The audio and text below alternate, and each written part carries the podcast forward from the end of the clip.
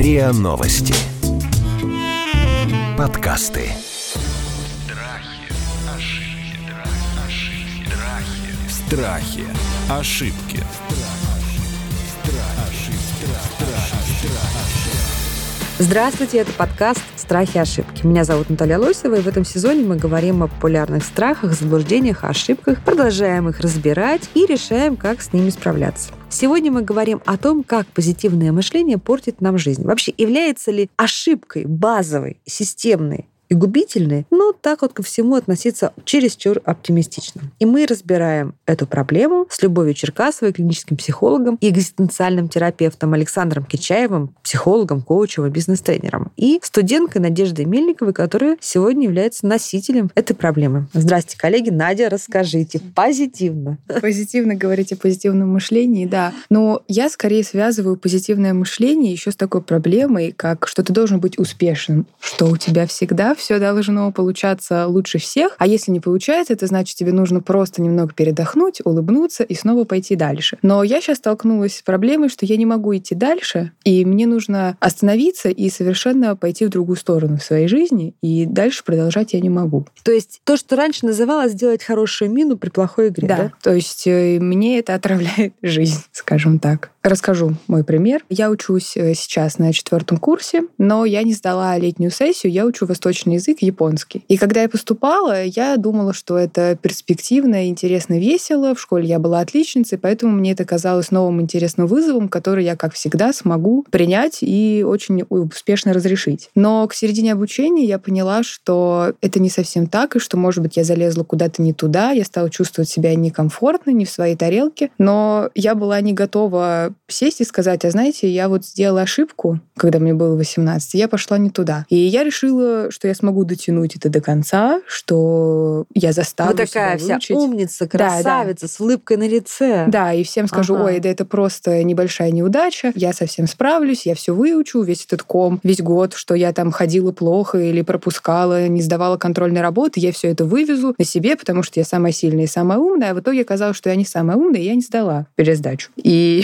сейчас я ну, в процессе перевода на другой факультет, но я понимаю, что это произошло отчасти от того, что я просто не смогла сама себе сказать, что я не справилась. Потому что я должна думать о себе хорошо, и все остальные привыкли думать о том, то, что это та самая умная, самая лучшая Надя, дочка той-то, которая училась там-то и добилась всего-всего на свете. Как интересно. А вообще вот когда, друзья, Александр Любовь, когда появилась, это же как-то очень незаметно произошло, вот это появилось, появился тренд, что ты должен быть, особенно в социальных сетях, публично, должен быть успешен, ты должен не ныть, да, не да. гунди, не ной, улыбка, открытый взгляд, развернутые плечи, как некая единственная норма твоего существования. Ну, знаете, мне кажется, если вспомнить историю даже русской литературы, того же Обломова, то это было еще... Ну, это то, что мы зафиксировали. Это было, наверное, и в античные времена и так далее. То есть всегда были люди, у которых стаканы там наполовину пустые, и у, у которых они не заполнены. То есть здесь э, скорее нужно говорить о том, что есть понимание того, для чего человек учится. Мы сейчас говорим о нашей кости. Угу. Для себя или для, вот э, было сказано, дочь такой-то там мамы прекрасной, а из такой-то семьи. То есть уже такой вводится эффект одобрения. То есть вот я для кого-то, для чего-то я должна оправдать чьи-то ожидания, такой перфекционизм. И, скорее всего, я могу только предполагать, что выбор был сделан не столько нашей героиней, сколько таким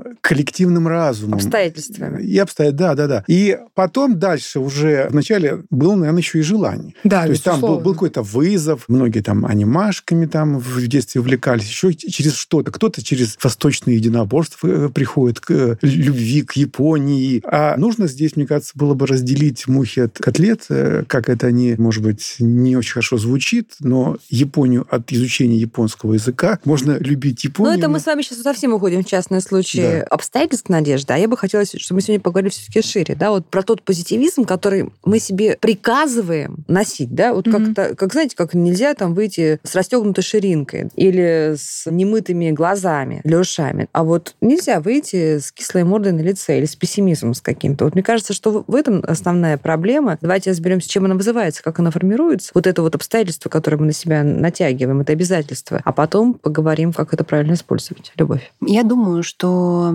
позитивное мышление, которое нам навязывается, это такая небольшая форма тоталитарного управления нами. Ух ты! Интересно. Ну, это же очень просто предъявлять людям ожидания и наблюдать за тем, как они их реализуют. Ну, вы очень точно сказали про какую-нибудь там ширинку или немытую голову. А что в действительности произойдет, если люди увидят меня в таком состоянии? Что будет? Они отвергнут меня. Они увидят это и решат, что я не такой. Недостаточно хороший. Недостаточно да. хороший. И нас это очень пугает в действительности, потому что мы не хотим. И поэтому мы знаем об этой конве, мы стремимся ей соответствовать, и нам очень страшно отступиться от нее. И надо сказать, что вообще все, что связано с высшим образованием, завершением школьного, поступлением, выдерживанием э, вузовского образования, это вообще очень большое поле для таких переживаний. Школьники с ужасом думают, что они не поступят. Для них это просто вопрос жизни и смерти, и это для нас сегодня может звучать несерьезно, но для них это так. Для людей, которые учатся в ВУЗе, не сдать или прийти к ощущению, что это не мое, это тихий ужас, потому что все уже жизнь предопределена, я да. Сделала свой фатальный выбор, и сейчас мне кажется, что, черт, я хочу запихнуть все эти чувства куда-нибудь там под ковер, чтобы никогда с этим не сталкиваться. Послушай, ну почему, извините, пожалуйста, причем позитивное мышление? Ты можешь точно так же позитивно относиться к тому, что а я не поступлю никуда, я могу себе позволить никуда не поступить. Вот я такой прекрасный и красивый. Знаете, а это Я идет, как раз про это говорю. Это идет еще раньше, это до, до э, поступления в ВУЗ, еще есть ЕГЭ. И вот, э, вот это ощущение планки, которую нужно достичь, и э, кар, которые Обрушится могут быть. на тебя, да. Да, если ты не достигнешь. Вот здесь э, тут и, фактор конкурирующий. То есть есть там у меня там какая-то подружка, она сдала хорошо или сдаст, она там хочет поступать в определенный вуз там престижный или там какой-то там, а как же я? И причем это еще мама там говорит, вот, а ты, ты смотри, да, или я сама, мне, мне как-то неловко. Но поскольку ваш вопрос звучал звучал в целом о вреде позитивного мышления. Как, да, как потому что вы так раз говорите о негативном мышлении. Да. Вы говорите о том, что я не поступлю, я не сдам ЕГЭ, я не поступлю в ВУЗ, что же со мной будет. А как раз человек с позитивным мышлением, да. он подумает такой, ну окей, я не поступлю в ВУЗ, я пойду получу в колледже классное там профессию повара. А да. как? На самом деле человек с позитивным мышлением все самые сложные задачи воспринимает как вызов. Он не может представить себе, что он не справится. В этом и заключается суть. Опасность, мне кажется. И опасность, разумеется. А ЕГЭ на 100 баллов. Вуз самый лучший. Факультет, на котором самый большой конкурс. Вот это вызов. И позитивное мышление учит нас относиться к этому с приятным чувством легкого беспокойства. Знаете, здесь... Вот как интересно. Да, я бы хотел э, дополнить, что если попробовать определить особенности позитивной психологии, ну или не будем так, позитивного мышления от негативного мышления, хотя это все очень слишком утрировано, то здесь все очень просто. Человек мыслящий или считающий, что он мыслит позитивно, он ставит задачи. Человек мыслящий, так сказать, не очень, ну, пессимистично, он решает проблемы. То есть у одного я хочу быть счастливым, я думаю, как мне этого достичь. У другого я э, почему-то не могу быть счастливым, и я теперь пытаюсь понять, кто в этом виноват, почему так произошло. То есть идет обращение к прошлому, идет такой сразу, как это соль на сахар начинается сыпаться. Слушай, ну кто-то даже из этого делает там свой образ строит, да, есть такой э, декадентский, есть такой несчастный, заломленная рука. Так у него, у него фильтр мышления, у него установки настроены на то, что вот я иду по улице, я вижу причины для того, чтобы не радоваться. вот. А, я думаю о том, что там скоро мы все постареем, там еще что-то. То есть вот помните кролик вот из Винни-Пуха и Винни-Пух, да, вот как раз это такие два характерных... Так э, что ж тогда плохого в этой позиции Винни-Пуха, которая ко всему относится вот этой вот, так сказать, натянутой, привитой ему искусственной легкостью? Ну, ну, потому что это скорее именно искусственная легкость, потому что получается, что я убеждала себя в том, что это так легко, и что это очередной вызов, и что я должна его преодолеть играючи. У меня не то, что не получилось преодолеть его играючи, у меня вообще не получилось его преодолеть. Все свои чувства и эмоции, которые я переживала во время этого опыта, я куда-то их спрятала и вовремя с ним не разобралась. И получается, что этот ком, он вылился просто на меня, и я сижу и не понимаю, что мне с этим делать, потому что одно дело, когда ты постепенно говоришь человеку, там, у меня все не очень хорошо, я пытаюсь разобраться в себе, например, а другое дело, когда у тебя просто огромное количество неразрешенных проблем, и у меня ощущение, например, вот именно когда вот мне сказали, что, там, Надежда, вы не сдали комиссию, у меня было ощущение, что я просто падаю в черную дыру, в которой нет ничего вообще, я не знаю, что мне делать, хотя, как мне правильно сказать, ты же не умерла, я говорю, да, я не умерла. Проявила позитивное мышление, Надежда. Но, но это мне не помогает.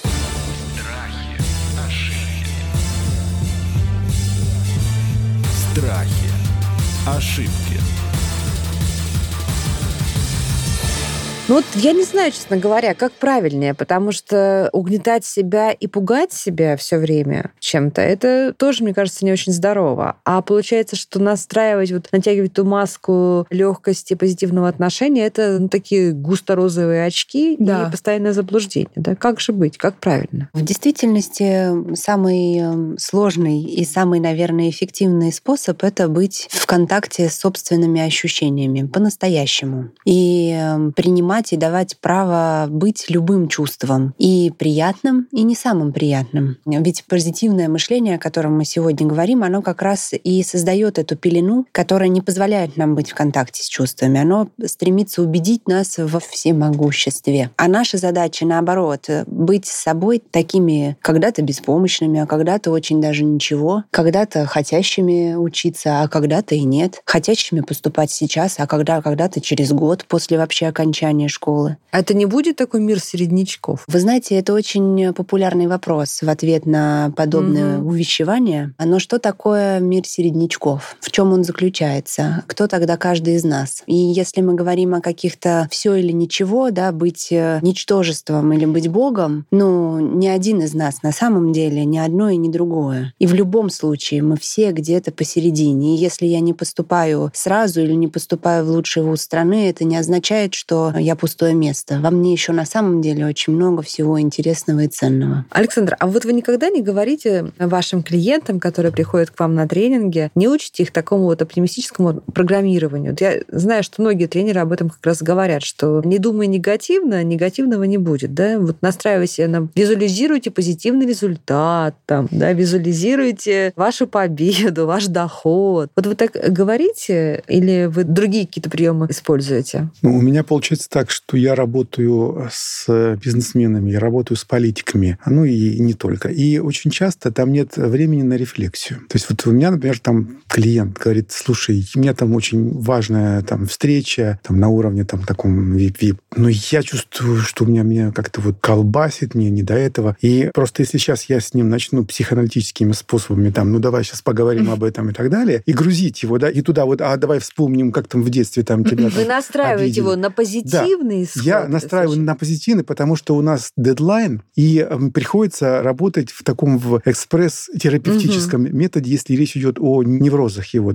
Угу. Вот. То есть, как это, мы сейчас просто ладку ставим, а потом, когда мы уже там доберемся до следующего берега, мы, может быть, ее там снова все это дело распакуем, и уже будем тогда там антисептиком туда там и что-нибудь там э, выискивать. Это первое. Второе, что вообще вот если говорить о коучинге, о бизнес-тренингах, то это действительно метод, методы, которые направлены на то, чтобы человека мотивировать на достижение каких-то четко определенных или помочь ему выстроить цели, задачи и так далее. То есть там не про рефлексию, там не про анализ. Там анализ будет, но он будет для того, чтобы выстроить правильные цели и задачи. А вот, например, в психоанализе там все-таки акцент на то, что давай мы сейчас разберемся вот туда вот поглубже, поглубже, и потом, когда мы там все проработаем, мы уже пойдем дальше. То есть вот тут просто было сказано коллегой, что то есть в короткую вы их настраиваете позитивно, а потом разбираете. Когда наступает момент, мы тогда идем уже, да. А вот среди ваших э, клиентов, бизнесменов и политиков, ваша все равно какая-то же статистика накопилась. Вот среди успешных больше пессимистов или оптимистов?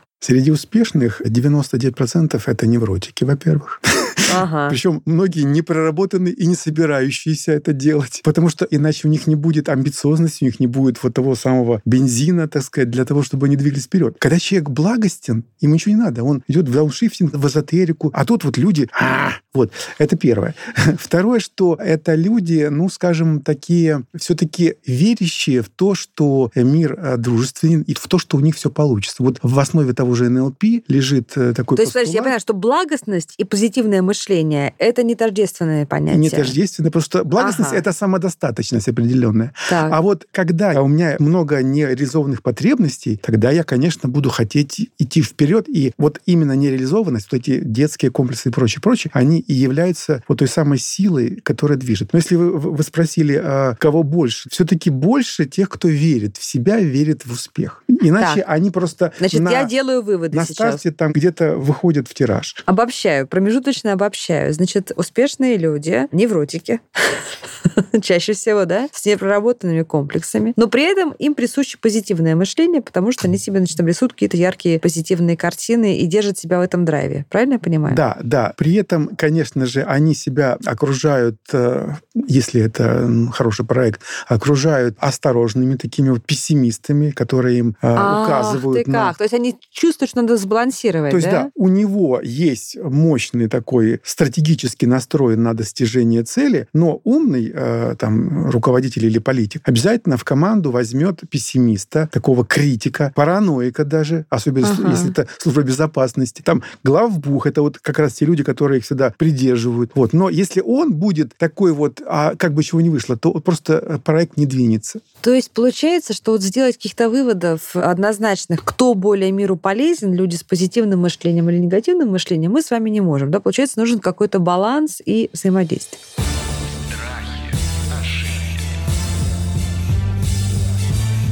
Страхи. Ошибки.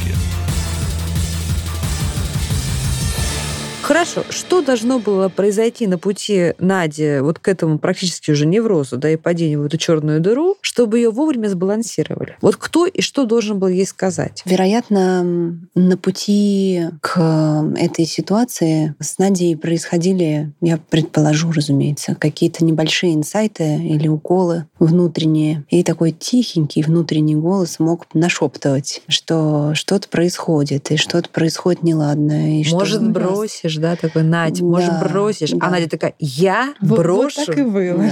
Нет, я нет. Вот. И если мы говорим о каком-то втором лице, которое могло бы гипотетически быть рядом с Надей в эти моменты и говорить с Надей о том, как вообще она себя чувствует и как у нее настроение. И если бы доверительный контакт у этого человека был с Надей, и Надя бы могла ему открыться, то этот человек мог бы попробовать поддержать и п- А внимательно... были такие люди? Кто-то Да, пытался? были. Просто я Замечали, да, достаточно что вы- чтобы делиться этим, но они не имели на меня такого давления. Влияние. Влияние, Да, да, да. чтобы я развернулась на 360, на 180 и пошла в другую сторону. Но мне кажется, что даже и сам факт влияния может быть не столь важен, сколько сама внимательность и бережность. Да, она не хотела это услышать просто. Я тоже так думаю. Да, ну я тоже так потому думаю. что я была слишком поглощена тем, что я Да. должна доказать себе, наверное, в первую очередь, Мгм. что я достаточно успешна для этого мира, и что я смогу преодолеть, и даже несмотря на то, что мне самой это не нравится, как сейчас я понимаю, что я, ну вот просто я стала заниматься не моим делом, ну вот как вот... Надь, а сейчас вот смотрите, вот у вас есть наверняка сейчас какой-то другой план, да, план Да. Б, который вы будете реализовывать. А вы вот уже думали о том, как избежать того риска, что вы сейчас поставите себе другую цель, опять в дальнюю, да, там на 3-4 года, на 5 лет, и опять себе не разрешите через два года разочароваться, например, в этом. Я сейчас не построила план на два года вперед. Это мой первый шаг к избежанию этой проблемы. Я Мгм. Думаю, вот в перспективе до Нового года. Я себе решила ставить очень маленькие цели, потому что иначе, да, я могу, я рискую опять разочароваться, потому что, ну, например, даже в предыдущие три года было много ситуаций, когда у меня были, например, возможности в жизни, которые шли в разрез с тем планом, который я себе придумала. И я от них отказывалась и в пользу этого плана, потому что почему-то я подумала, что он наиболее идеален и успешен. Хотя сейчас, мне кажется, правильной стратегией стратегии было брать любую возможность, что мне предлагается, и смотреть, что из нее вырастет. И, наверное, сейчас я буду пытаться делать так. Знаете, в таких случаях, если у меня возникает подобного рода запрос, первое, это, конечно, это уже святое, это профориентационные тесты и беседы. Ну, не такие вот, как в интернете, есть там угу. специализированные. То есть здесь соответствие психотипа тем видам деятельности, которые предполагается. Например, человек по мышлению стратег или тактик, и это будет связано с профессией. Он, ну, там, интроверт, экстраверт, то есть будут ли там нужны способности к коммуникациям или нет. И там до сотни критериев, которые нужно на берегу еще вот до этого благостного, так сказать, пути. Подождите, я правильно вас Пиши. понимаю, что да. вы не советуете Наде менять ее или там адаптировать, корректировать ее позитивное мышление? Вы советуете ей найти ту сферу, где ее вот эти вот особенности личностные будут правильно и хорошо для нее решены? Конечно же, мышление позитивное — это топливо, а ей просто нужно будет, я прошу прощения, надежде. Иметь, а, надежду, конечно же, и Ну и куда применить? Навигатор. Навигатор, то есть где четко простроить из пункта А в пункт Б маршрут, посмотреть, где там овраги, буераки, где там пробки, где там чего-чего. Это первое. И второе, есть такой тоже универсальный бизнес-инструмент, как свод-анализ, например, там угрозы, возможности, риски и так далее. Все это на берегу просчитывается, и только потом можно уже сказать... Включать ну, позитивное все. мышление. Да, ну все. Хорошо. Любовь, что полезного у людей с позитивным мышлением должны перенять другие люди с негативным мышлением? Что важно? Важно? Я думаю, что вообще, то говоря, то, о чем вы, Наталья, не так давно упомянули, представление позитивного результата, какая-то визуализация своих желаний, это, честно говоря, очень полезные вещи. Угу. Потому что двигаться в каком-то направлении мы начинаем только после того, как мы примерно хотя бы представляем, чего мы хотим. Поэтому отрефлексировать это, мне кажется, очень-очень важным. Когда еще могут быть полезны такого рода мысли? Когда, например, мы на самом деле находимся в очень плохом настроении или в какой-то замкнутой ситуации, ситуация, в которой мы реально ничего сделать не можем. И наше состояние очень нехорошее. Тогда мы можем прерывать свои негативные мысли позитивными, сравнивать себя с другими, говоря, что смотри, другому хуже, чем мне. Это правда так, но это на самом деле часть поведенческой терапии. Когда мы в эмоциональной дисрегуляции, это может сработать. И позитивные мысли могут сработать. Когда еще, надо подумать. Надь, что у вас классного с вами случилось, чему вы научились за эти три года? Условно неверного пути.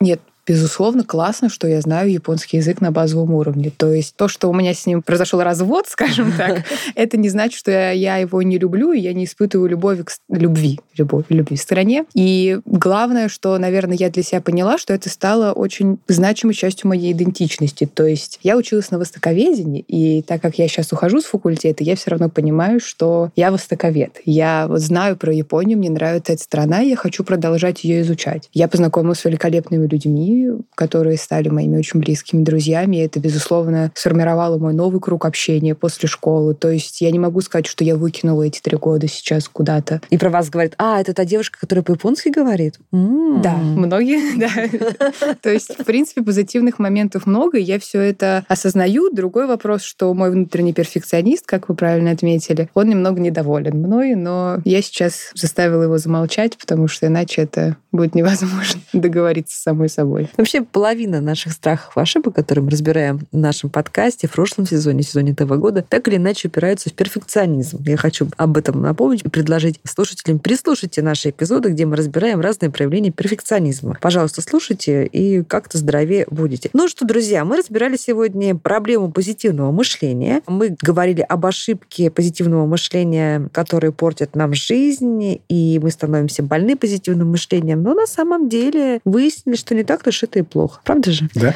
Да, и из позитивного мышления можно извлечь очень много позитивного. А разбирали эту интересную проблему Любовь Черкасова, клинический психолог и экзистенциальный терапевт, Александр Кичаев, психолог, коуч и бизнес-тренер, и Надежда Мельникова, студентка, которая умеет говорить по-японски, которая уже востоковед, и сейчас ищет новые горизонты. Да, можно так сказать. Успеха, в чем мы ей позитивно и желаем. Это был подкаст «Страхи и ошибки». Меня зовут Наталья Лосева. В этом сезоне я говорю своими гостями только о страхах, но и о заблуждениях и ошибках, и не просто мы их разбираем, но и решаем, как с ними справляться. Страхи, ошибки. Слушайте эпизоды подкаста на сайте ria.ru в приложениях Apple Podcasts, CastBox или SoundStream. Комментируйте и делитесь с друзьями.